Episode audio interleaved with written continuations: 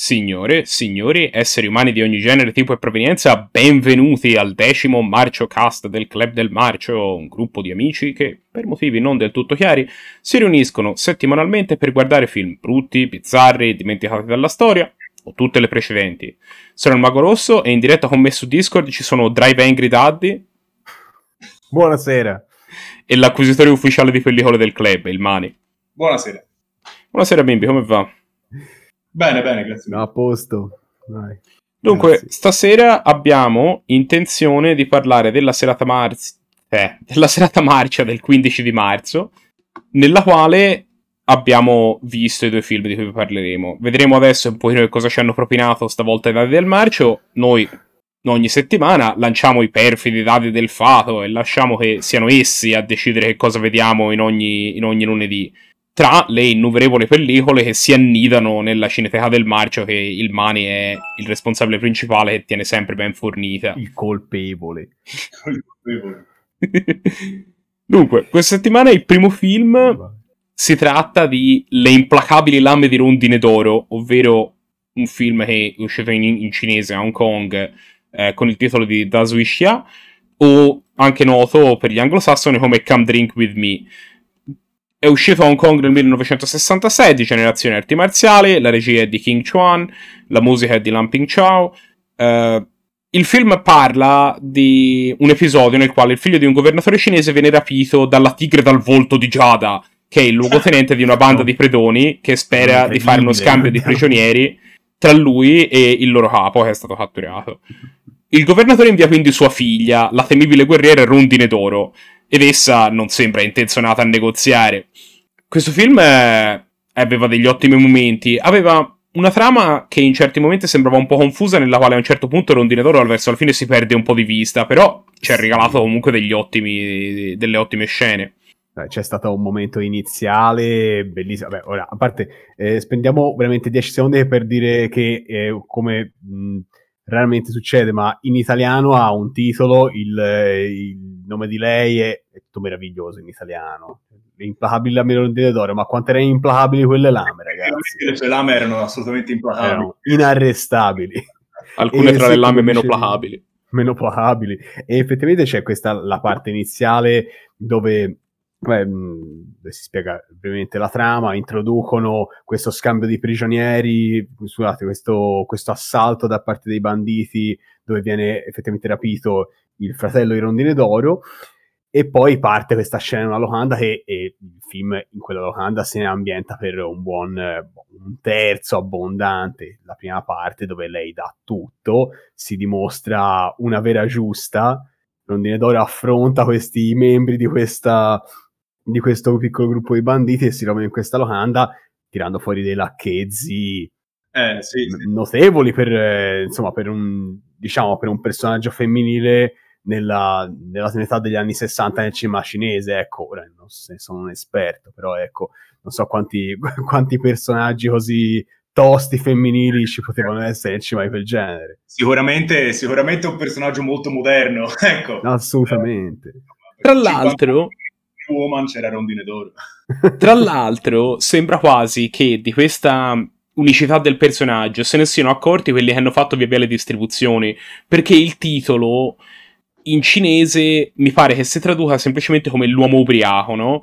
E quindi sembra avere a che fare con l'altro personaggio principale del film, che è quella specie di sciamano ehm, mas- che è un personaggio maschile. E poi il titolo inglese è Come Drink With Me sembra avere a che fare con l'interazione tra questo personaggio e Rondine d'Oro. E poi in italiano semplicemente si parla di Rondine d'Oro e basta nel titolo. Quindi sembra quasi che addirittura se ne siano accorti anche i localizzatori che l'aspetto più unico del film era la presenza di questo guerriero femminile. Sì, effettivamente, ma comunque anche legittimamente, perché in realtà eh, il personaggio maschile mh, Sì. prende, prende piede, diciamo, nella trama negli ultimi, gli ultimi 20 minuti, diciamo. Tutta, tutta- tutta la parte precedente per Rondine d'Oro che smanaccia con le sue, con le sue lame implacabili. Infatti Sì, una anche- parte, quella con lui, non è che esattamente esaltantissima, anzi si perde un pochino sotto quell'aspetto, scusa Malo. Ma soprattutto no, il suo antagonista, questa specie di abate cruento che compare verso la fine, compare tipo anche lui un'ora, dopo un'ora che il film è cominciato, dice, ah, ma lui in realtà è il cattivo del film. Ma veramente no. No, non lo era. Era questo personaggio, tra l'altro, che si vede all'inizio, era il, appunto, la tigre dal volto di Giada, e questo uomo apparentemente sbianca la faccia inceronata, molto bello, molto affascinante, perfido, perché ovviamente ci sono delle... c'è la scena all'inizio in cui c'è un colpo di a quest'arma incredibile il ventaglio all'interno lago avvelenato. A un certo punto fa così e c'è un, po', un, un piccolo bambino monaco che stava, che stava, che stava orignando manda pure a crudeltà eh sì un po' severo è il signor Tigre davvero. Se l'era presa un po' male c'è da dire che i personaggi dei film di Kung Fu sono sempre severi, eh? O c'è il protagonista sca- eh, scanzonato oppure sono tutti severi, veramente tutti severi. No, ma... E il signor Tigre di Giada rimane severo. Assolutamente, ma infatti c'è sempre, c'è sempre il, questo appare continuamente, questo elemento, c'è sempre il cattivo a un certo punto si alza e dice adesso ti do una lezione al, eh. al protagonista e puntualmente finisce a manate in faccia. I cinesi passano davvero tutti i loro film a darsi lezioni e noi ne siamo contenti di questo. Siamo lietissimi. Però volevo permettermi di sottolineare una grande qualità che aveva questo film. Perché mentre, mh, mm, mm, ora magari nessuno di noi è un grande esperto di cinema di Hong Kong, però ne abbiamo visti diversi, ecco, abbiamo diversi titoli nel nostro bagaglio. E molto spesso Uh, le scene d'azione, anche quelle molto belle, sono frenetiche, sono movimentate, magari c'è una colonna sonora vivace sotto e noi ci divertiamo, ridiamo, indichiamo guarda questo, guarda quello che ha fatto, guarda questo stunt. Invece, in questo film qui c'è un altro, proprio un altro taglio. Io ho percepito tensione e secondo me anche voi, perché eh, quando c'erano quelle scene, per esempio, tutte nella locanda, in cui i personaggi si studiavano, eh? c'era molto silenzio, eh? cosa inusuale quando guardiamo un film di Kung Fu.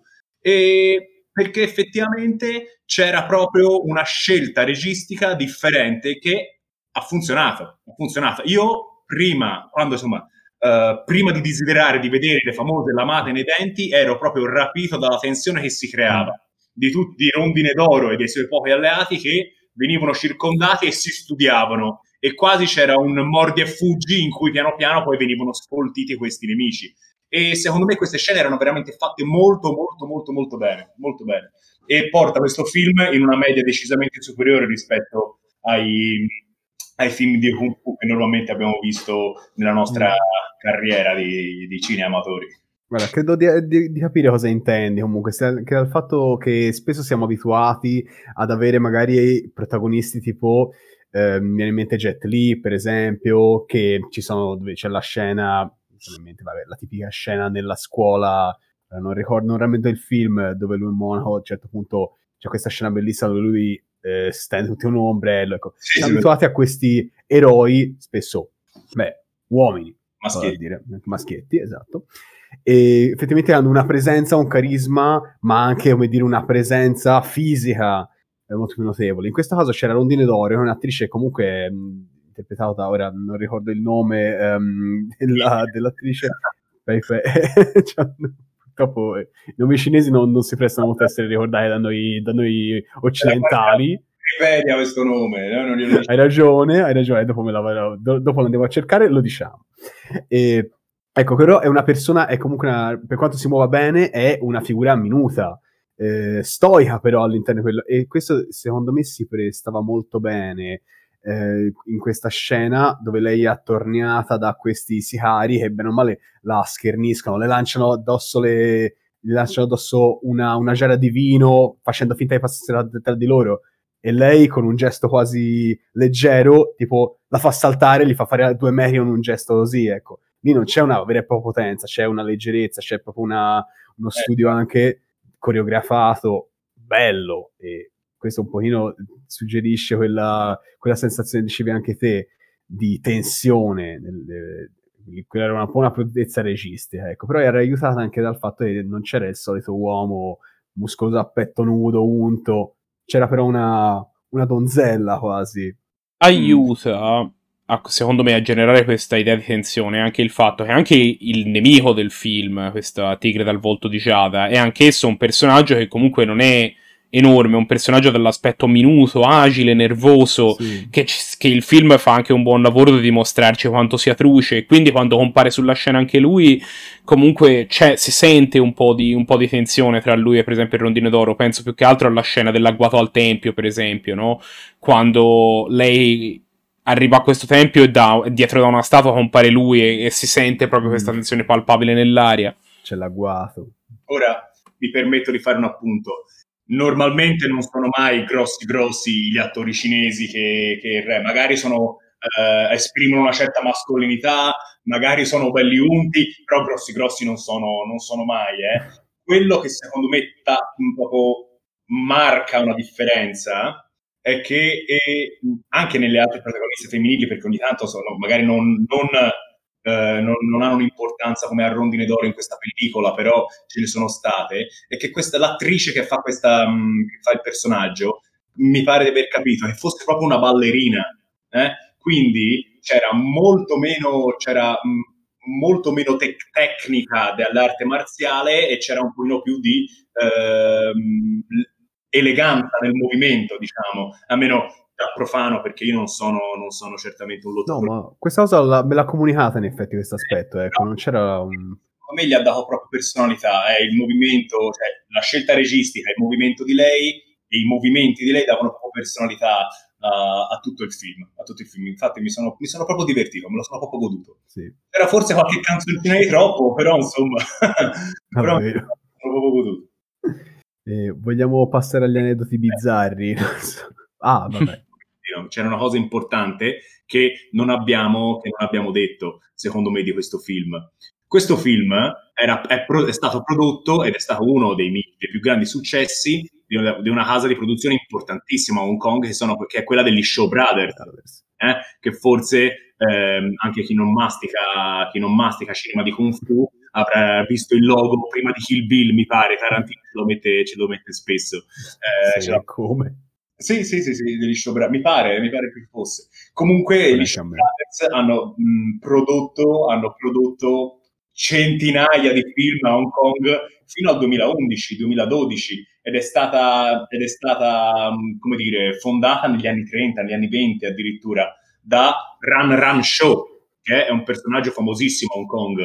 E, e lui, tra parentesi, ha avuto una vita lunghissima, è campato a 106 anni, 105 anni, è morto nel, 2000, nel 2014, mi pare, è nato nel 1907. 6. Ah, e, golosissimo. Sì, sì, e noi abbiamo visto davvero tanti film degli Show Brothers, quindi questa cosa anche per sottolineare che il signor Run Run Show può essere senza ombra di dubbio messo nel, nell'insieme degli amici del club eh? e, e tornerà sicuramente. Voglio fare un altro appunto io semplicemente volevo dire che una cosa che mi ha molto colpito di questo film è che le scenografie, i teatri di posa sono molto ben curati. Grazie. Sia la locanda, sia, la, sia il tempio è, un altro, è, un'altra cosa che mi ha molto ben colpito. Che mi ha molto colpito. Sono, sono, tutti, sono, tutti, sono tutte ambientazioni che secondo me sono fatte molto bene. Sì, Hai fatto eh, qualcosa, Dadino? No, no, volevo solamente sulle scenografie, ma vai pure. E effettivamente è vero. C'è da dire che tutti i film dell'epoca erano girati tutti nei teatri di posa, no? Mm. E non raramente ci è capitato di vedere qualche film un pochino più povero in cui il senso del finto emergeva parecchio, eh? emergeva parecchio e rovinava un pochino. Mentre qui eh, che questo film, diciamo, aveva anche un piccolo fantasy, no? Nelle mosse, nella, nelle ambientazioni. Quindi un teatro di posa fatto bene nonostante si percepisse che fosse un teatro di posa, diciamo, creava questa atmosfera da fiaba che si incastrava bene, secondo me. Con, sì, uh, c'erano comunque le scene all'esterno, cioè il tempio è vero, eh, cioè la parte del tempio è veramente un tempio. La casetta in cui loro si recuperano dopo essere stati feriti con il ponticello e la cascata, quello è tutto finto. Lì c'è il fondale dipinto, ma era una cosa, dopo se ne parla anche durante i consigli. È una cosa tipica, è una cosa tipica dei film di quell'epoca. Eh, Ce ne viene in mente uno e dopo citiamo, infatti. Vai, Dante, narraci qualche altro aneddoto incredibile. No, eh, l'aneddoto incredibile, l'unico aneddoto incredibile che mi viene in mente in questo preciso momento è che in una scena nella locanda, e questo però deve essere confermato, eh, una, nella scena della locanda dove il, il, il, mendicante, poi quello, il, mago alla fine, eh, canta insieme ai bambini, uno di quei bambini, me lo confermerò o meno, sembra che eh, fosse interpretato da Jackie Chan. Ma, Ma- è vera questa cosa? Ah, senti, abbiamo guardato durante la proiezione, il mago andò a vedere e mh, EMDB lo dava come presente, no? No, È perlomeno io su. MDB non l'ho trovato, però so che Jackie Chan sostiene di esserlo, anche se Ah, non è ok. accreditato. Per me Jay Chan è una fonte più affidabile di MDB, quindi È chiaro. chiaro. Non lo so. Lo dice Jay Chan, quindi... quindi, questa- quindi abbiamo visto un film di Jackie Chan. Abbiamo visto un Esatto. film di Jackie Chan. Dunque, noi ogni set- ogni- per ogni film eh, ci piace raccogliere alcune tra le cose più di spicco che abbiamo notato per inserirle e possibilmente candidarle ai nostri prestigiosissimi premi Ninja d'Oro all'eccellenza nell'essere film brutti che assegniamo ogni anno a fine stagione quando- quando- alla al termine della pausa estiva. Facciamo una pausa estiva. Questo film abbiamo, abbiamo candidato niente? Ah, da me? Ah, scusate. Vai Daddino, è il tuo momento. allora, eh, allora, questo film abbiamo candidato, abbiamo candidato, abbiamo fatto candidato, allora, sì, sì, certo, abbiamo candidato eh, Rondine d'Oro, l'attrice Pepe, Pei Pei Chong, Pei Pei. Pei Pei, e la chiameremo per, per- come amica del club Pei Pei, a Miglior Giusto, Cioè, se, correggetemi se sbaglio. E comunque abbiamo candidato il, il film è candidato anche, se non sbaglio, anche come il miglior, eh, ehm, miglior film cinema asiatico. bravo. Miglior pellicola dall'estremo oriente. All'estremo oriente. Il nome, il nome è ancora in cantiere perché non so- Allora, voglio Poi- spezzare una lancia a favore di Daddy. Abbiamo cambiato il nome un secondo prima di iniziare, quindi è passato di mese. è comunque colpa mia. Prima, prima è era stato un preambolo di mezz'ora. Abbiamo. C'è un'altra candidatura, ovvero abbiamo Ah, candidato il bizzarro cappello di Rondine Il d'Oro bizzarro al appello Big- di rondine d'oro, che in realtà è una sorta di, se- di- di- di- cioè sembra una, una- una seduta per, eh, per chi soffre di prostata, perché è una, è- è una ciambella di legno con un foro nel mezzo per il suo cranio. Bellissimo, ne vorrei uno. Ne vorrei Tutto visiera e niente cappello. Non era comunque cappello, era un'enorme visiera. Se a qualcuno fosse E- piaciuto questo film, co- cos'altro potrebbe fare? Cos'altro potrebbe dare un'occhiata? Allora, allora, se a qualcuno fosse piaciuto questo film, e non vedo perché non gli debba piacere. Eh, il club, il club consiglia un film classico che dicevamo prima, eh, è famoso, è, mm, è un, è un classico del film cinese degli anni 60, è appunto Man- è un titolo in italiano Mantieni l'odio per la tua vendetta, che è un altro titolo incredibile, vorrei ricordare, meraviglioso. Molti lo conosceranno come, come il primo della serie di One Armed Swordsman Grande film. eh, che è un film bellissimo. Che tra l'altro dove ci sono un sacco di fondali dipinti, quindi se vi piacciono gli il- le prodezze tecniche, come a me per esempio, i fondali dipinti li adoro, lì c'è solo fondali dipinti, ecco, beccatevelo, perché tra l'altro è anche un pezzo di storia cinema cinese. Tra parentesi, anche, questo, anche One Armed Sword mi pare sia stato prodotto dagli Show Brothers. Esatto, sembra proprio di sì.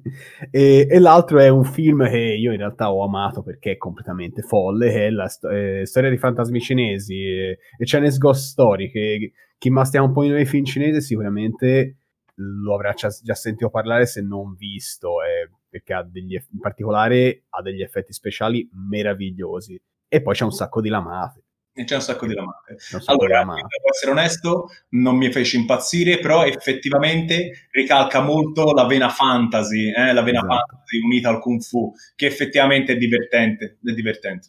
Voti, forza, Daddy, dimmi il voto. Ah, allora, per me, per me dato il, il storia, io gli do un bell'otto goloso. Anch'io un bell'otto pieno. Guarda. Mi avete convinto, gli do 8 anch'io. Ero indeciso tra Ah, il 7 e mezzo e tripletta? l'8, ma mi avete 26. convinto. Un film da 8 pieno, forse anche di più. Guardate ragazzi, questo 26, film è 24. veramente, veramente bene. eh. L'unico difetto durava forse un pizzico troppo. Sì, si perdeva nell'ultima parte. Si perdeva un po' alla fine, aveva questo piccolo problema. Però a parte quello era eccellente. Era, la trama funzionava, che normalmente nei film di Kung Fu abbiamo il vizio di perdercela un po' per strada. I personaggi funzionavano, ti ci affezionavi, c'era tensione, le scene d'azione erano fatte bene. Questo era davvero un gioiellino. E Intanto- c'erano le lame implacabili. Le più implacabili. Il club ve lo consiglia molto questo film. Il secondo film del quale vogliamo parlarvi stasera è The Call, non rispondere. titolo originale Chakushin Ari, film uscito in Giappone nel 2003 di genere horror, con la regia di Takashi Miike, Takashi Miike, le musiche di Koji Endo, parla di un gruppo di studenti che comincia a ricevere chiamate premonitrici che le avvisano delle proprie morti. Quando molti di loro cominciano a suicidarsi in modi che fanno avverare le premonizioni, i sopravvissuti cercano di capire un modo per sopravvivere alla maledizione. Anche se poi in, di questa trama il film un po' per, la perde di vista, ma comunque questa è la trama iniziale. Dunque, la cosa più notevole di questo film per noi è il fatto che fosse diretto da Takashi Miike, che è un regista con il quale abbiamo un rapporto un po' complicato. Ci ha riservato alcune alcune gioie in passato sicuramente, in realtà alcuni dei film, alcuni tra i miei film preferiti che abbiamo visto al club sono di Takashi, ma ci ha anche riservato un po' delle badilate in faccia a volte. Sì, sì, sì, decisamente, decisamente. Allora, innanzitutto, prima di parlare di questo film, forse bisognerebbe spiegare un pochino chi è questo Takashi. Eh, Takashi è questo regista giapponese che ha una filmografia sterminata, è super prolifico. Adesso negli ultimi anni, anche perché ce n'ha più di 60 adesso, ne fa un pochino meno, però lui a cavallo fra gli anni 90 e gli anni 2000, fino al 2011-2012, sfornava 4-5 film all'anno e l'ha fatto tagliando verticalmente tutti i generi possibili. Eh, ha fatto il western, ha fatto la commedia, ha fatto il musical, però i suoi generi principi, mh, mm, i, suoi generi, sì, i suoi generi principi sono lo Yakuza Movie e l'horror grottesco. Eh? Il cinema di Takashi è un cinema forte, è un cinema ruvido, è un cinema malato, morboso, torbido, ora disturbante. altri aggettivi. E questo infatti ha alimentato anche un, un, grande culto dietro il cinema di Takashi Miike. E noi, visto che come Club del Marcio all'inizio guardavamo solo cinema di genere e horror splatter giapponesi, ci siamo finiti piuttosto presto fra le grinfie dell'ottimo Takashi Miike. E c'è chi di noi che lo odia, come Emiliano, infatti mi scoccia che non sia qui, almeno anche se forse... Ma ci sono io a, a supportare quella quelle... Chi lo odia, c'è chi lo deride e c'è chi un po' gli vuole bene. Io, io forse anche te, magari, siamo fra coloro eh, che sono... Sempre un'altra chance a Takashi. Emilio lo ha definito un terrorista cinematografico, ma io sono un, gran, sono un po' un amante, un po' un debole. Eh, io, io, un po' gli voglio bene a Takashi. Tornavo, tornai i dati, si era scandalizzato. Si parlava troppo, eh, è stato detto troppe volte Takashi. no, no, anche io ho un amore e odio per quell'uomo che ta, ha una filmografia talmente vasta e svariata, svariata da generi talmente strani, ha fatto dei prodotti talmente talmente incompatibili tra di loro alle volte che è, è davvero dura avere una sola opinione su Tashimi. La verità è che sembra quasi che lui a volte di, cerchi di fare delle produzioni un pochino più commerciali e le produzioni che lui ha fatto di questo tipo in generale ci sono piaciute. Spesso comple- film anche completamente un po' fuori dal mondo. Mi viene in mente quando ha fatto uno western nel quale uno degli attori era Quentin Tarantino. Però comunque film che, film che ci sono piaciuti. Altre volte fa questi film di Yakuza nei quali non succede niente, oppure delle cose sono troppo bizzarre per le nostre menti. eh, sì, sì. Menti di ovunque ho idea, eh. Però c'è una... riesce a essere particolare anche in questo film, in The Call, perché questo film è un film normale. Eh? È un film, è un normalissimo horror per teenager, no? È il tipico film che da ragazzino vai a vedere la domenica pomeriggio, no? Per farti due risate. E, ed è un film del genere, è un film del genere. C'è, un, c'è una scena forte, una scena un po' scabrosa, che infatti è stata subito selezionata come miglior ammazzamento, ma ne parleremo dopo. Ed è un semplicissimo film, come detto te, ehm, come detto te eh, dalla trama piuttosto normale. E ebbe anche una distribuzione internazionale, perché la maggior parte dei film di Takashi rimangono inediti qui in Italia ed ebbe una distribuzione internazionale sulla scia del successo a quell'epoca che fu di The Ring e poi dopo di The Grudge, non so se vi ricordate Esatto, perché poi tra l'altro questo è stato uno dei film che è andato al cinema tra l'altro, uno infatti. dei nostri, il Gelli, lui l'ha visto, infatti esordì dicendo, ah, grazie, questo l'ho visto al cinema. Questo l'ho visto al cinema, eh, perché do... Gelli era un marpione, voleva allungare le mani sulle sue coetanee quindicenni, andava al cinema a vedere The Hall, senza sapere che 15 anni dopo sarebbe finito qui a rivederlo. Vi do una curiosità. Credo in Corea del Sud il film sia stato distribuito dicendo che era appunto, diciamo, dalla, dagli produttori, fai conto te, di The Ring e The Grudge, nonostante in realtà il film non abbia niente a che, cioè, non ci sia nessuno di, che si sovrappone tra le due produzioni, una produzione completamente indipendente, ma tanto si pone sulla stessa scia che addirittura in Corea del Sud hanno finto che fosse, che fosse della stessa gente. Eh sì, sì, sì, sì. Eh, ma ci credo, ma era, beh, vabbè, comunque era un film fotocopia, eh. eh mm. Te hai detto una cosa intelligente, eh, sembra quasi che Takashi Miike alterni film un pochino più standard eh, per eh, ricaricare un po' il portafoglio per dirli in questi film assurdi no, che ci ha tirato fuori e secondo me, anzi senza secondo me, ed è precisamente quello che fa. Lui ha fatto un sacco di direct to video per esempio e lui lo fa per campare, è uno stacanovista, cioè è un professionista del settore, campa con quello e li fa a ruota e non in tutti riesce a me dare la sua impronta, la sua personalità come pericolosamente fa in altre pellicole. in altre pellicole. Mm, però una cosa ci tenevo a dirla. Secondo me questo film non è male, eh? perché ancora abbiamo parlato un po'. Questo film non era male e Takashi noi cerchiamo, tendiamo un po' a schernirlo, prenderlo un po' in giro, però secondo me certe volte lo facciamo un po' troppo facilmente. Takashi Miike è un artista che sa quello che fa, sicuramente è, mm, guarda, lo dico sinceramente, certe volte per il mio stomaco è forte. Per il mio stomaco, sinceramente, è forte e non capisco le sue scelte. Però lui sa perfettamente quello che fa. Una telecamera in mano la sa tenere e crea delle atmosfere, dei momenti che sinceramente mi hanno inquietato, nonostante fosse un film un po', un po banale, ecco. Quindi quando parliamo di Takashi dobbiamo essere sempre attenti a giudicarlo negativamente. Questo, questo è il mio quanto sì. di sfida. Sicuramente il film ha, de- ha, buoni, ha, ha, qualche buon momento. In generale, però, secondo me, ecco, a me non ha entusiasmato, devo dire. È un film che non, non, non mi ha neanche lasciato colpito in maniera troppo negativa, ecco.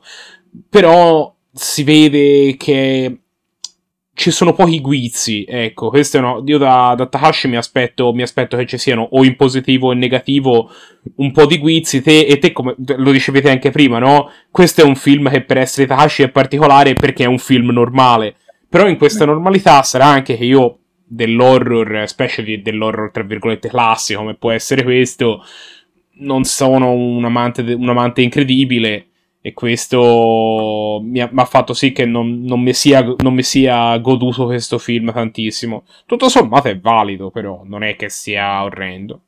Sì, ma no. guardi, Mago, sei stato un po' vittima, forse come me, degli effettini jumpscare che io, io, non amo. Io non amo, peraltro, anche per un motivo io sono pauroso purtroppo quando vedo però questi film. Non, non ne ho notati tanti, eh. Ce n'erano? Io non ne ho notati in, mani- in maniera così frequente. Alla fine, però, insomma, io c'è, c'è, sempre negli horror il jumpscare. Sì, qualcosa, uno se lo aspetta sempre. Sì, sì. Ma certamente, ma ce, ce n'era qual pochino, però secondo me non ce n'erano così tanti, cioè non era un film che si basava unicamente sul jumpscare. Eh, come dicevo, secondo me ci sono stati proprio dei momenti in cui la tensione era palpabile, poi la trama un po' si sfilaccia, no? Perché c'è questo fantasma e quindi c'è tutta l'indagine fra l'ultima, insomma, fra l'ultima che deve essere la vittima e la, il protagonista maschile che conducono questa indagine e lì la trama si sfilaccia e perde un po' di consistenza il film, che infatti dura, dura due ore il film, troppo, veramente troppo, troppo, troppo, troppo.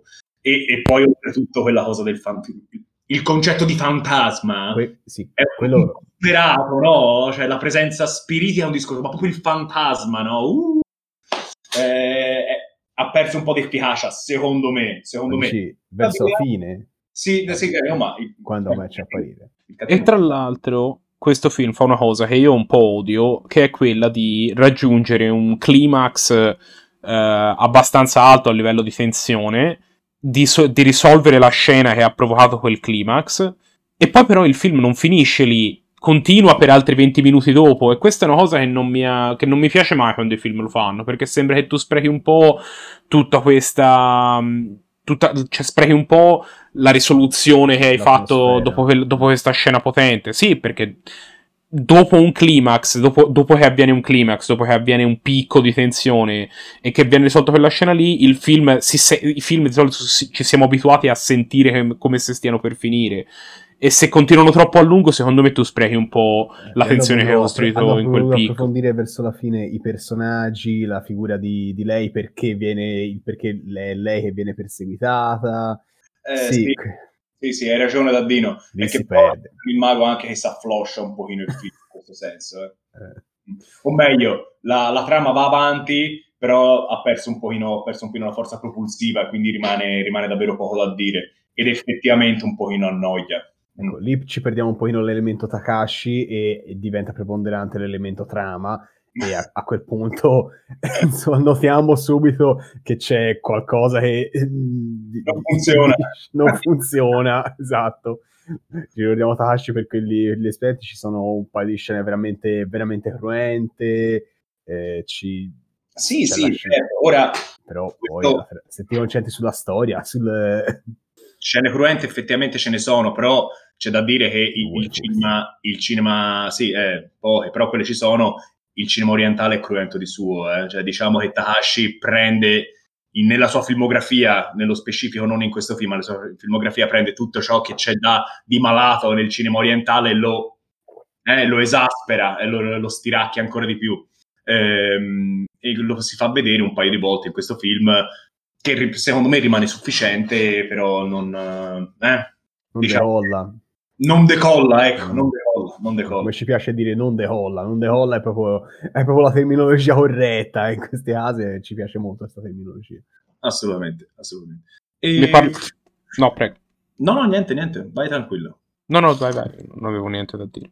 Allora, ehm, io onestamente vorrei, sarei molto più ansioso di andare a parlare del- dei film consigliati, dei film consigliati.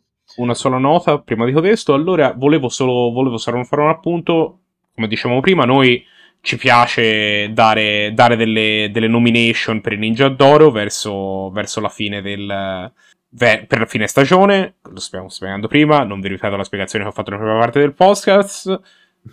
Podcast. C'è il podcast. Il Abbiamo podcast. visto niente di particolarmente entusiasmante in questo film. Eh, di nomination? Sì, io te ne, mette- ne metterei una, ne metterei una. Eh, cioè un miglior ammazzamento. C'è una scena, secondo me, molto forte, molto piacevole, che è quella in cui il fantasma prima sloga la spalla e poi spezza in vari momenti, in varie parti, il braccio della vittima e poi la strozza con questo braccio. Ed è una scena in cui l'elemento Takashi viene fuori e noi l'abbiamo... Ma non solo la strozza, a un certo punto questo braccio gli si c'è talmente al collo che decapita la figliola, se non mi sbaglio. E, e quella, quella è la parte cruenta, secondo me quella è veramente una scena di CT figlia. Cazzo, cazzo, che cosa sta succedendo? E, Bravo, quella- e Marco. lì, e lì abbiamo visto Takashi, il, il, il Takashi e Cigarba. È emerso. Probabilmente il maestro Miche nei suoi cenci l'avrebbe anche fatta pisciare addosso, no? Sì, sì, sì, probabilmente sarebbe, stato, sarebbe entrato un carro armato, pilotato l'avrebbe- da Yakuza, avrebbe comunque ci ha pestato tutti e poi Qualcuno avrebbe sputato il corpo Sì. esame, no? Cioè, se gli davano carta bianca era finita, cioè questa cosa non arrivava mai al cinema, neanche in Corea del Nord. Adesso parliamo di quei consigli per gli acquisti, visto che si parlava di altri film di Takashi e di dire, nei suoi siamo stati bravi a evitare di, di parlare troppo di Takashi, perché questo era un podcast, un film, però è impossibile parlare di fare un podcast su un film di Takashi senza finire a parlare di intera filmografia. Di La cosa Takashi, più notevole di Takashi. Takashi è Takashi. Eh, in- in mani lo vedo. Sì, eh, sto cercando, sto cercando, ragazzi. sto provando, ma è impossibile. Ti sto provando. Co- Comunque, posso, guarda, un aneddoto solamente. Eh, questo purtroppo è una, è una triste pagina del, del club che, che purtroppo riguarda Takashi. Takashi è stato per circa tre anni, già che all'inizio avevamo una, una, come dire, una, una videoteca che si concentrava su particolari autori e puntualmente ci siamo scaricati, cioè, cioè, ci siamo, siamo andati a reperire una... qualcuno, qualcuno è irreperibile, oh regà. Eh, Quella è proprio irreperibile. Cioè, abbiamo, siamo riusciti a reperire un monte, un monte di film Takashi di qualsiasi tipologia. Ci siamo ovviamente andati a cercare la roba più truce.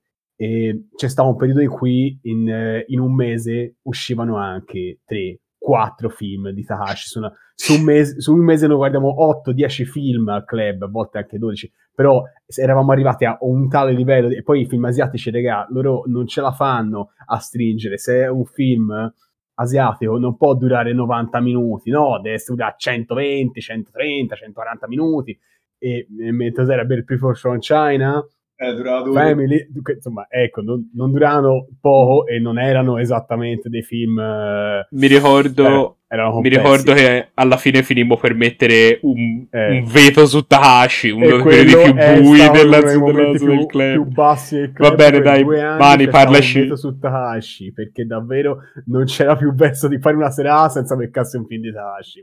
Che noi li teniamo a casa, quindi non sapendo cosa esce Mani, parlaci di questi consigli per la visione. Vai. Ti tengo a sottolineare che io il veto su Takashi l'ho sempre, l'ho sempre respinto. Sì, sì anche io, sono era, una, una inutile barbarie, sono, sono convinto anch'io. Allora, mh, mm, è sempre stato, è stato difficile scegliere i film, perché effettivamente abbiamo visto veramente, veramente tanti film di Takashi e c'è una buona porzione di film che ci sono piaciuti. Il, il rischio, il rischio, era un po' di perdersi in film che non hanno niente a che fare con quello che abbiamo visto, no? che è un, un semplicissimo, godibilissimo horror. Eh? Abbiamo, scelto, abbiamo scelto tre film. Abbiamo scelto tre film. Il primo è As the God Will, As the God's Will, eh, che è un, un, horror recente molto carino, molto carino che abbiamo visto, che è un film del 2014-2015, un film eh, piacevolissimo, un, un, horror molto carino, molto particolare che vi consigliamo. Poi eh, un altro film eh, che ci teniamo a consigliare è Sukiyaki Western Django. Ora, normalmente, normalmente eh, verrebbe da consigliare Ishi the Killer, che è un film estremamente famoso di Takashi Miike, e anche molto molto violento. Eh, però a noi ci piace Sukiyaki Western Django perché lui eh, quando era giovane eh, si è formato guardando spaghetti western e lui ha girato il suo tributo al genere eh, girando questo film. Con tra parentesi, come dicevi te, Quentin Tarantino nei panni di un, uh, di un Ringo apocrifo. Che fa il cameo. Mm, davvero, davvero. Ma soprattutto per gli amanti di, mh, mm, per coloro che vogliono esplorare davvero quanto può quanto può essere sviluppata la malattia di Takashi Miike, noi consigliamo Audition. Audition è un film che a me non è piaciuto, perché è davvero troppo violento, troppo morboso, troppo malato. La, eh, ci sono proprio delle scene di tortura disturbanti, però c'è un culto gigante intorno a questo film, è un film che apprezzano in tantissimi. Io forse non ho lo stomaco adatto, però noi ci sentiamo di consigliarlo per il suo prestigio e magari chi ha voglia di conoscere Takashi come, come, un, pugno, come un pugno nello stomaco, allora si può guardare questo ottimo film. Tra l'altro, oh. alla, alla, una delle visioni di questo, di questo film, di Audition, eh, Tashi all'esterno del, de, del, cinema venne aggredito verbalmente da una donna, cioè mi sa una vera, e gli dirlo che lui è, che lui è you're evil, è una persona malvagia c'è questa leggenda, ma lo, loro, loro, campano anche di questo. Comunque, eh, ho letto anche che alla, alla prima di Ishi the Killer eh, distribuirono eh, dei, come si chiamano, i sacchettini per il vomito con il logo del film, no? Quindi il, la, violenza, la, violenza, che ci mette Takashi Miike nel suo cinema è diventata anche, diciamo, un mezzo di marketing, ecco, insomma, uno strumento, un vettore per promuovere lo Non andrebbero al cinema alcuni dei suoi film oggi, secondo me. Mani, dammi un voto. Un voto? Eh, a The Call uh, 5 e mezzo. Daddy? Guarda, io gli darei 5 anch'io, ma perché essendo un film di Takashi eh, è, è, difficile, è difficile. 5 per me 5. 5 e mezzo anch'io? 6 meno? Forse? 5 e mezzo. 5 e mezzo non... Eh sufficienza, però diciamo 5 e mezzo. Sì, era perché non era un film. A volte vediamo dei film di Tashi che sono veramente offensivi. Questo era un film abbastanza innocuo, però secondo me non, non dava tantissimo. 5 Poteva non averlo fatto Takashi, secondo me. Ecco. Esatto. Mm. Io voglio ricordare a tutti i nostri ascoltatori che se avete bisogno di altro Club del Marcio nella nostra vita, potete seguirci su Facebook a facebook.com barra Club del Marcio o su Twitter at Club del Marcio. E potete anche mandarci una mail a ilclubdelmarcio.gmail.com se volete mettervi in contatto con noi. Se questo video vi è piaciuto ci aiuterebbe tantissimo se potreste iscrivervi al canale e mettere mi piace al video o co- lasciare un commento su YouTube, leggiamo tutti. E ad ogni modo questo è quello che avevamo da dire sui film di questa settimana. ma la settimana prossima ce ne torneremo con altri due film. Ci vediamo allora. Ciao a tutti. Al prossimo Takashi. Ciao.